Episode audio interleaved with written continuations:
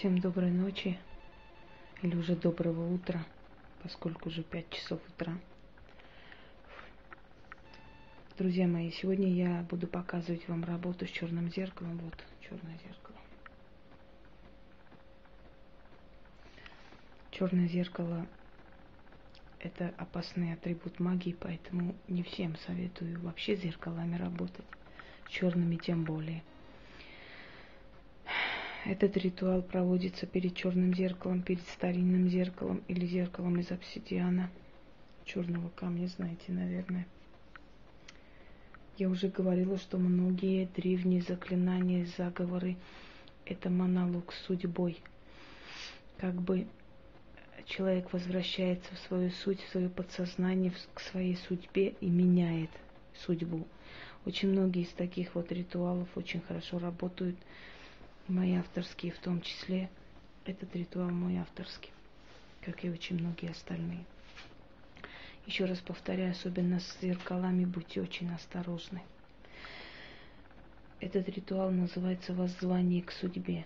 Когда в вашей жизни происходит нечто, что вы не можете разобраться, что вы, вы как бы идете к судьбе, чтобы понять, что происходит, что она хочет от вас, чем вы провинились. Это ваше жалоба к ней, можно сказать. Это ваша просьба о спасении, это мольба. Вот, назовем это мольба к судьбе. Эта мольба вам поможет резко поменять свою жизнь. Слушайте и запоминайте. Иду я на гору Аздамова, босоногая и простоволосая. Ноги об камни разобью, волосы клочками сорву, рубище на груди разорву, обида в душе моей. Подойду я к черному замку, камни не камни, а черепа, крыша не крыша, а воронье крыло. В комнатах замка вечная тьма царит, но в одной из комнат горит лампада, сидит там моя матерь судьба. Руки подниму, ветры подниму, воронов стаи подниму, воздух. Крикну я силам, крикну я своей болью, откройте окна, взгляни, мать судьба.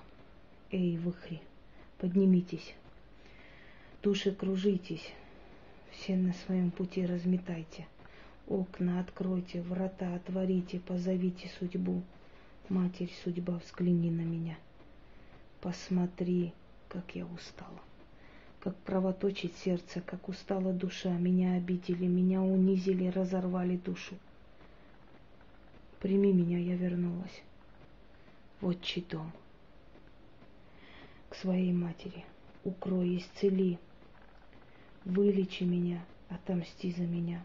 Враги мои встали войском великим – Великое множество стрел выпущено в сторону меня. О, судьба, заслони. Пусть твои войска встанут за моей спиною. Отомсти за меня. Открой мои пути дороги, разбей капканы, открой двери.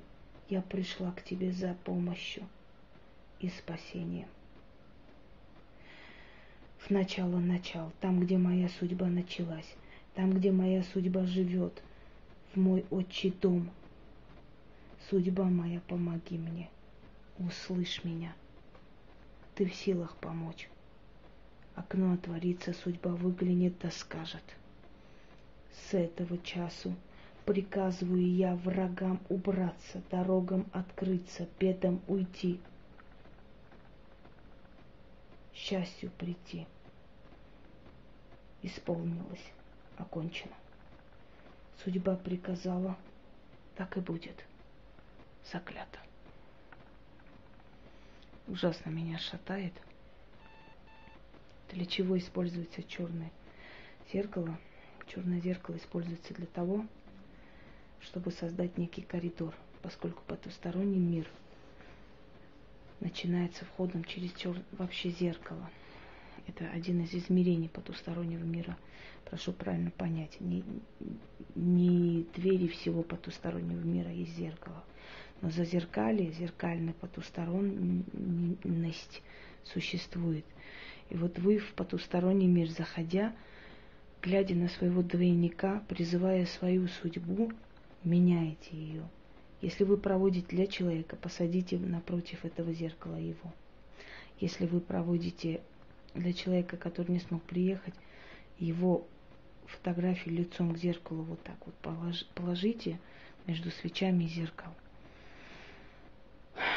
Извиняюсь, у меня заплетается язык, мне немножко пошатывает после этого дела. Вот. Это только в крайнем случае, когда вам нужно просто поменять свою жизнь резко, коренным образом. В вашу жизнь ворвутся силы. Что они поменяют, как они поменяют, они решат сами. Вас уже никто не будет спрашивать. Поэтому учтите, когда вы проведете такой ритуал, они могут убрать из вашей жизни ненужных людей, но которых вы бы не хотели убрать. Но за вас уже судьба решает. То есть вы даете право судьбе за вас решить. Но я думаю, что судьбе всегда виднее. Судьба всегда правильнее нас принимает решение. Всего вам хорошего, удачи.